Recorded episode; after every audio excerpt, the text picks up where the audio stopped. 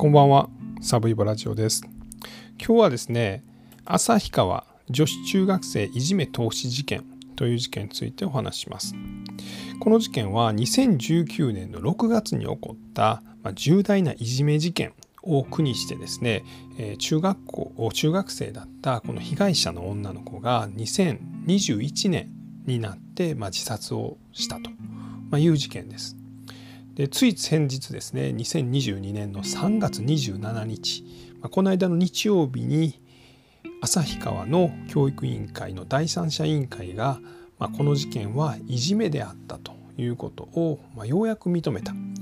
えー、いじめ自体が起こってから、まあ、3年経って、まあ、ようやくこの事件はいじめでしたすいませんでしたと、まあ、いうようなことを言ったという事件です。で具体的にどういうことが起こったのかというのをかいつまんで言うと、まあ、サーヤさんという当時中学校1年生の女の子が、まあ、上級生のグループに、まあ、いじめられて、まあ、性的に、えー、例えば G 行為をしろとか、えー、とか G 行為を、まあ、した画像を送ってこいということを言ってそれをまあ仲間内でですね SNS にさらしたりとか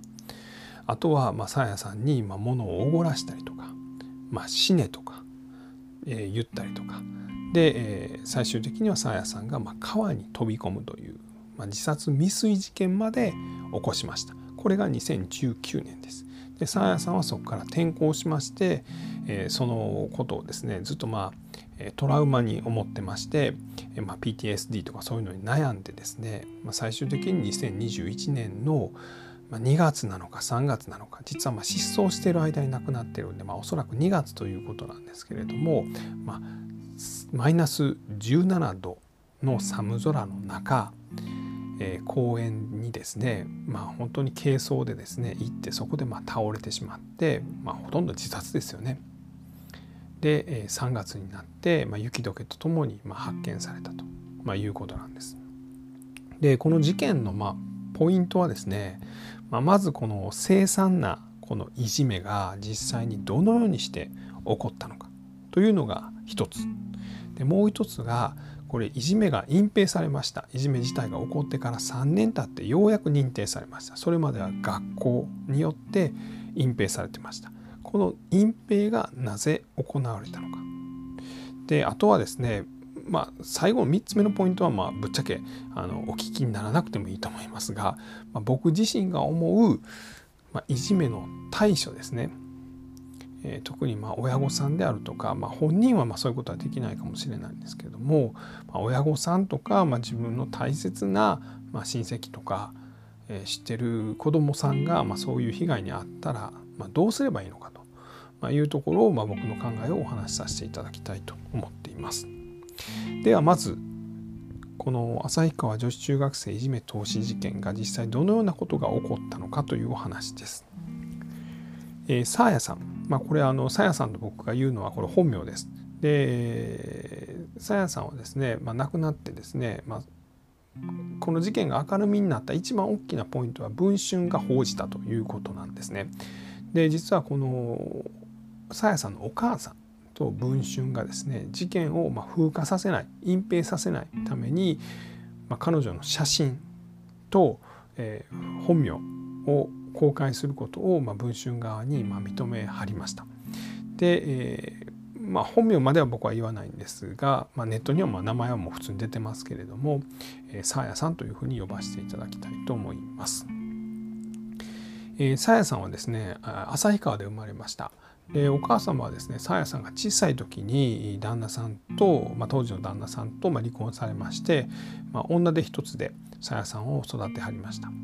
でさやさんはすごい、まあ、活発な女の子で、まあ、あれもやりたいこれもやりたいという、まあ、勉強の意欲とか、まあ、そういうのもすごい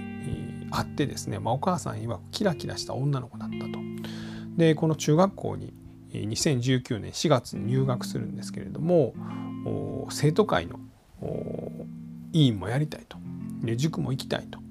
でずっと習ってた英会話も続けたいと、まあ、いうようなことを言ってたと。ですが中学校に入って、まあ、このいじめグループと、ま、出会ってしまうんです。で出会いの場は近くの公園だったということです。さやさんは塾に通いましたんで、えー、この学校が終わって塾に行くまでの間にこの公園で一人でちょっと勉強したりする時間があったということでここでですねこのいじめグループの A 子と B という男と C という男この3人組に出会います。でこの3人は実は実は A 子と B はさやさんと同じ中学で C は別の中学に通ってました。ですが同じ塾やったんですかね、まあ、3人は仲間やって。そこにサーヤさんが出会います。最初は女同士。A 子と仲良くなります。で、まあ、LINE とかを交換して、まあ、当時流行ってたゲーム荒野行動を一緒にやろうみたいなことになるんですね。で荒野行動を一緒にやってる時にこの B と C に出会います。ここで僕ちょっとどうでもいいこと言います。どうでもいいんですけど僕の主観ではまちょっと関係あるんですけどこの ABC 実名も写真もネットに出まくってます。見ました。全員いけてます。正直僕が通ってた中学校におったらですねもう学校の中でもですねもう一番イケてるグループにおるんじゃないかというぐらい男2人男前です。女の子は可愛いです。だからなんやねんというところもあるんですけれどもしかしたらさやさんは少しこの子らにですね憧れるみたいなことがあったんじゃないかなと僕ちょっと思います。年上のすごい見た目が素敵な3人です。で、えーえー、そのグループとゲームとかをするうちにですね、えー、この C という男これ別の中学なんですけどこいつが変なことを始めます。こいつやばいんです。C が一番やばいです。サーヤさんにですね裸の動画送ってくれへんかと LINE で言うんです。お願いお願い。写真でもいいから。送らんとゴムなしでやるから、まあ、ゴムなしで、ま、セックスするからというふうに脅すんですね。で、サーヤさんはそれを送ってしまいます。ですぐにこの C は A と B に送ります。まあ、C がね、さやからこんなん送られてきたみたいなことを A 子に言ったそうなんです。私に見せ見せてと言って、まあ、送って、まあ、それでささらにこの SNS 上で拡散しました。でここからいじめが始まります。さやさん曰く、え塾でですね、まあ、なんかおごれって言っておごらされたりとかなんか食べたいなあの写真みたいなこと言われてほんなまあさやさんは買いに行かなしゃあなくなる1日多い時に3000円トータルではもう1万円以上おご、らされたとでさらにはまあ、いろんな動画また送れと。で何やったら G 行為してるところを送ってこいとかいうことまで言われます。で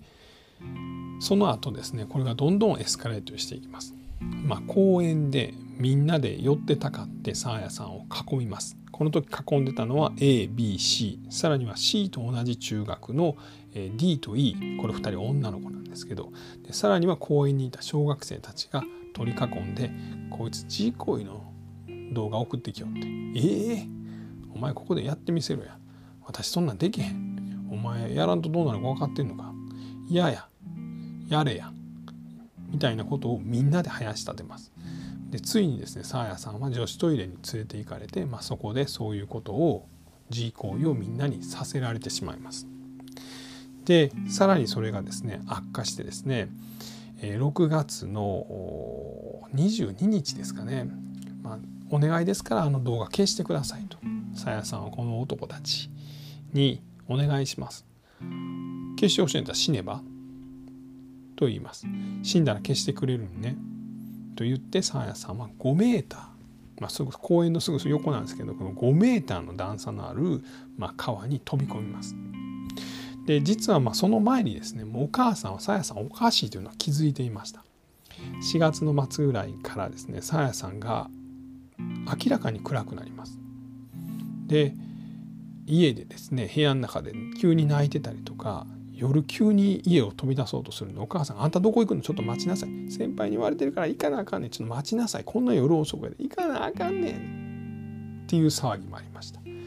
お母さんは学校の先生に相談してます。担任は女の担任です、まあ、この担任が、まあ、かなり無関心なんですよね。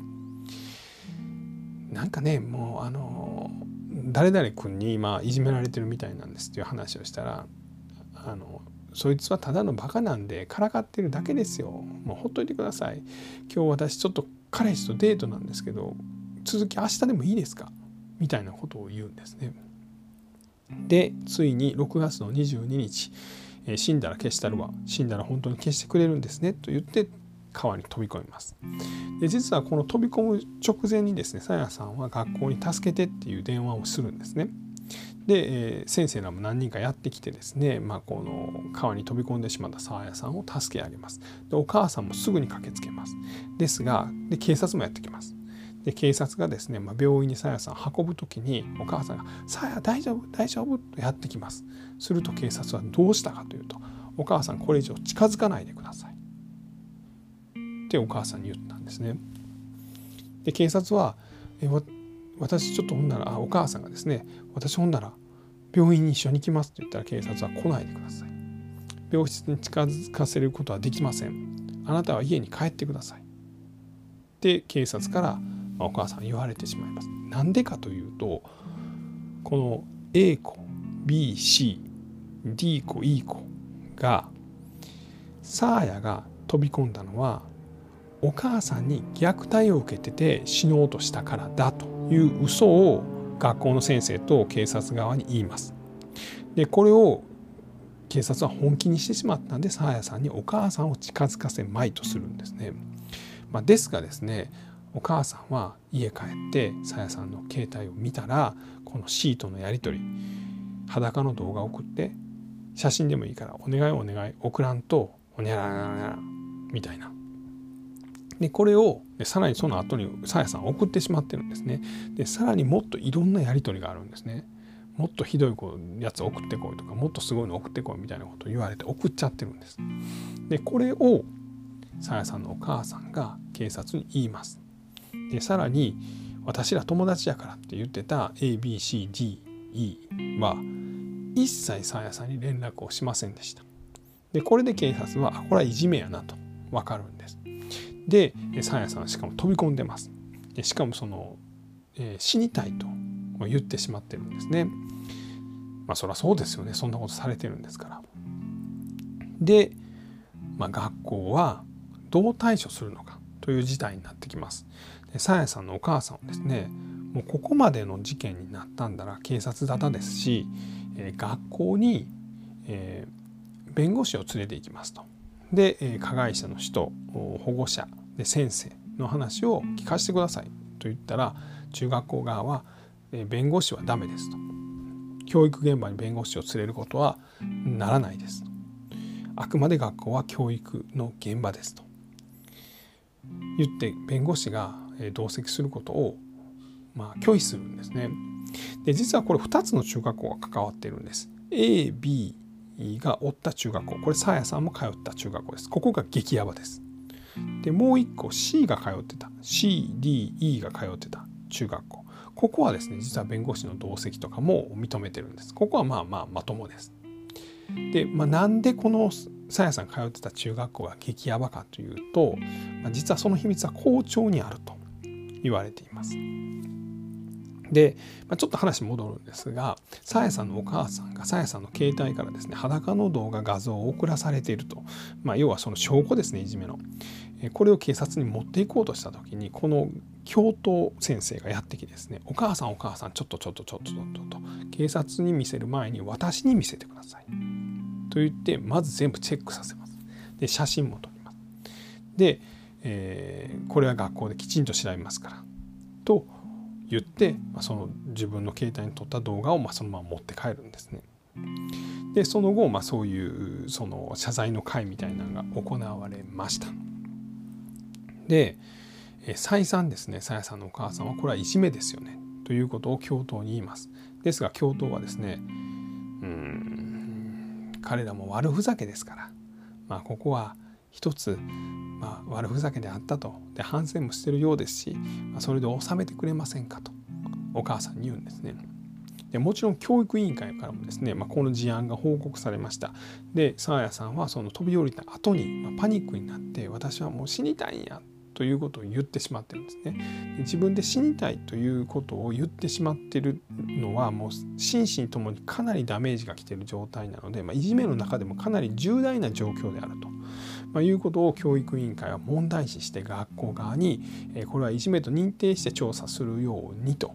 言いました。しかしされなかったんです。これなぜか。でさらにですねこの市から報告を受けてる北海道の教育委員会ですねここも市に対してですね市の教育委員会に対してこれは重大なあのいじめ事件なので学校側に指導するようにって言ってるんですこれ23回やってるんです。で、えー、市の教育委員会は学校側にもう何回もこの指導してるんですけれど学校側はドーンと跳ねのけました。うちでやるからほっといて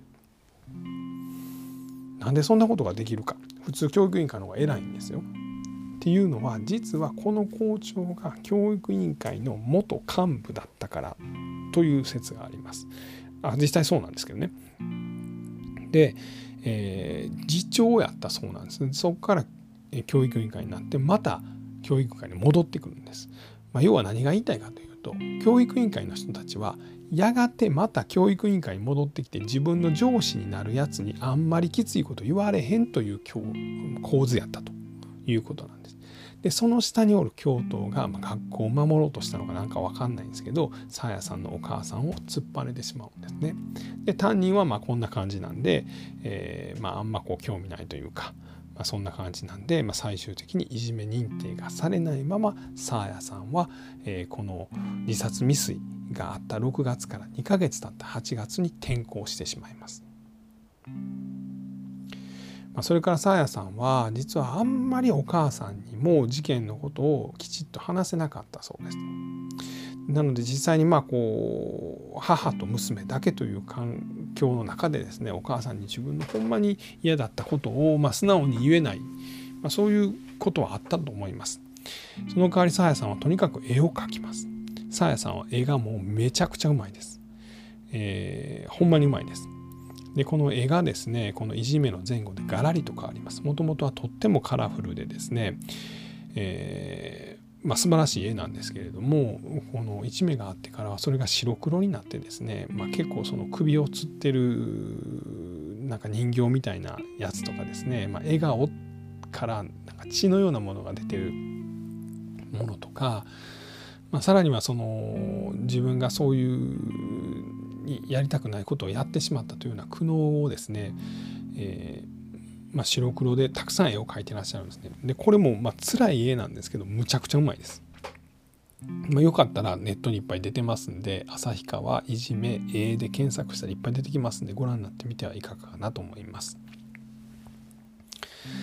でさやさんはですねそれからあのネットの世界に救いを求めるようになります。例えば YouTube のような動画配信で、まあ、その過去のいじめを相談を受けたりしてる人たちに相談をして、えー、見たりですね、えー、Twitter なんかで自分の経験を、まあ、その聞いてくれる人に、まあ、と交流したりとか、まあ、そういうことで、まあ、吐き出すことを少しやり始めてですね、まあ、2019年8月に転校して2020年ぐらいにはかなり落ち着きを取り戻し出しました。でその2020年の12月ぐらいにはお母さんに対して私高校行くというようなことを言ったそうです。まあ、本当に2020年の年末ぐらいですね。でこれはお母さんにとってすごい嬉しかったとお母さんもテレビの取材なんかにそういうふうに言ってます。まあ、ですが2021年の2月の13日に失踪してしまいます。この日お母さんはですね、まあ、ちょっと出かけてくるわと。で帰ってきたら一緒にご焼肉食いに行かへんとさやさんに言うんですけど「うん私今日はいいかなお弁当買ってきてくれへん?」と言います。これが最後の会話になってしまいました。その日旭川は2月13日マイナス17度でした。さやさんは T シャツにパーカーを羽織って、まあ、ズボンも薄手のものを履いて家を飛び出します。で2キロ ,2 キロぐらい離れた公園に行ってですねまあ雪がですねどんどん積もっていくようなそんな日やったそうなんですけれども、まあ、マイナス17度で人はですね、まあ、それぐらいの軽装だったら3時間ぐらいしか持たないというふうに言われています。まあ、彼女は倒れてでそのまま彼女の上から雪が降り積もってですね彼女はまあ行方不明になってしまいます。お母さんとか、まあ、そのボランティアの人たちですね。あとまあネットであの交流のあった人たちが1万枚のビラを作って、まあ、彼女を捜索するんですが彼女が発見されたのは3月23日。1ヶ月ちょっと経って、まあ、雪がようやく溶き始めた頃、えー、雪の中から冷たくなった状態でも発見されたと。いうことです。でその後ですね4月ぐらいになって文春が、まあ、これは事件だと、まあ、いうことを報じます。実はその前ですね2019年の重大ないじめの事案が発生したのが6月なんですけど、えー、2019年の10月ぐらいかな、えー、に地元メディアがですね実はその旭川の中学校でこんなことがあったと、いうようなことを報じたんですが、まあ、その時はその中学校側はですねなんか地元メディアがなんかこんな誹謗中傷根にはもない投稿の品位を貶めるような記事を書いてますがこれは嘘ですみたいなチラシを校内に巻いたりしてました。もうややばいですよね。激ヤバなんですよねこの中学校の先生ですね、はい、生徒は何も悪くないですよ。この校長と教頭がやばいです、はい、で、えー、ちょっと話戻りますが2021年さあやさんが亡くなった年の4月ぐらいに文春が報じます。でこれが一気にドンと火をつきましてですね国会審議まで出てきましてですねで、まあ、ようやく、まあ、当時の市長なんかがもう一回再調査するようにと、まあ、いうようなことを言って第三者委員会が設置されます。で、それがずっといろいろ調べて、ようやく2022年3月27日、この間の日曜日にいじめが、認定されたと、まいうことです。でこれからですねこの6つのポイントで、ま、いじめが認定されたみたいなことがこの第三者委員会は発表してますのでその辺りの詳細が出てくるということです。で結論から言います。いじめ自体は、ま、いくつかの偶然の中で生まれると僕は思います。で、えー、さらにこのいじめの隠蔽みたいなものはさらにいくつかの偶然が重なると生まれます。まあ、この事件を例にして言うとえいじめっ子の ABC がえ知り合ったのも偶然です。でそこに被害者のさやさんが知り合ってしまったのもま偶然です。でこれによっていじめ自体が発生しました。最初のわいせつな動画を送らされたぐらいのタイミングでお母さんは学校に相談をしています学校の担任に。この時点で本来なら、え事件が解決するいじめが認定されて、え指導されて C がまあめちゃんこに怒られて、え解決します。ですが今回の担任さらにその指導をする立場の教頭は激ヤバでした。これもまあ偶然です。ある意味では不幸な偶然です。で隠蔽されました。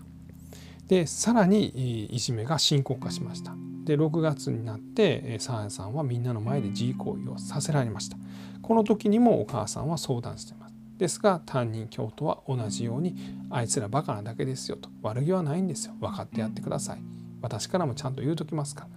でさらに事態は悪化します。6月の23日になってさやさんは自殺未遂をします、まあ、ここまで来てしまうのもかなり、最悪の状況なんですけれども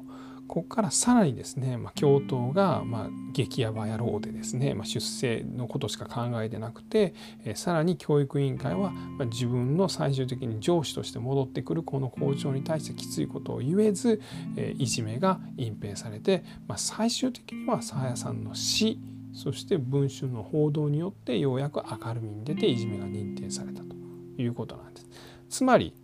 えー、もし、えー、僕自分僕とかそうですね僕らの大事な子供がですねいじめを受けたら、まあ、何をせなあかんかというともう騒ぐしかないんです。学校ででかい声でわめき散らすのかなんか SNS みたいなんでですね、まあ、その協力者を募るのか、まあ、なんかそういうのをして、まあ、この親をとりあえず黙らせるには、まあ、この親が言ってることをとりあえず調べるしかないと、まあ、いうようなことを学校側に対して突きつけるしかないと、まあ、その前段階でですよ多くの先生がですよ最初のシグナルでですよきっちり対応してくれるのがほとんどやと思います。でも中にはこの事件の担任のようにまあその辺りがうまいことできない担任もいるかもしれないんでそこにはやはり強く当たっていくしかないんやなということを改めて感じました。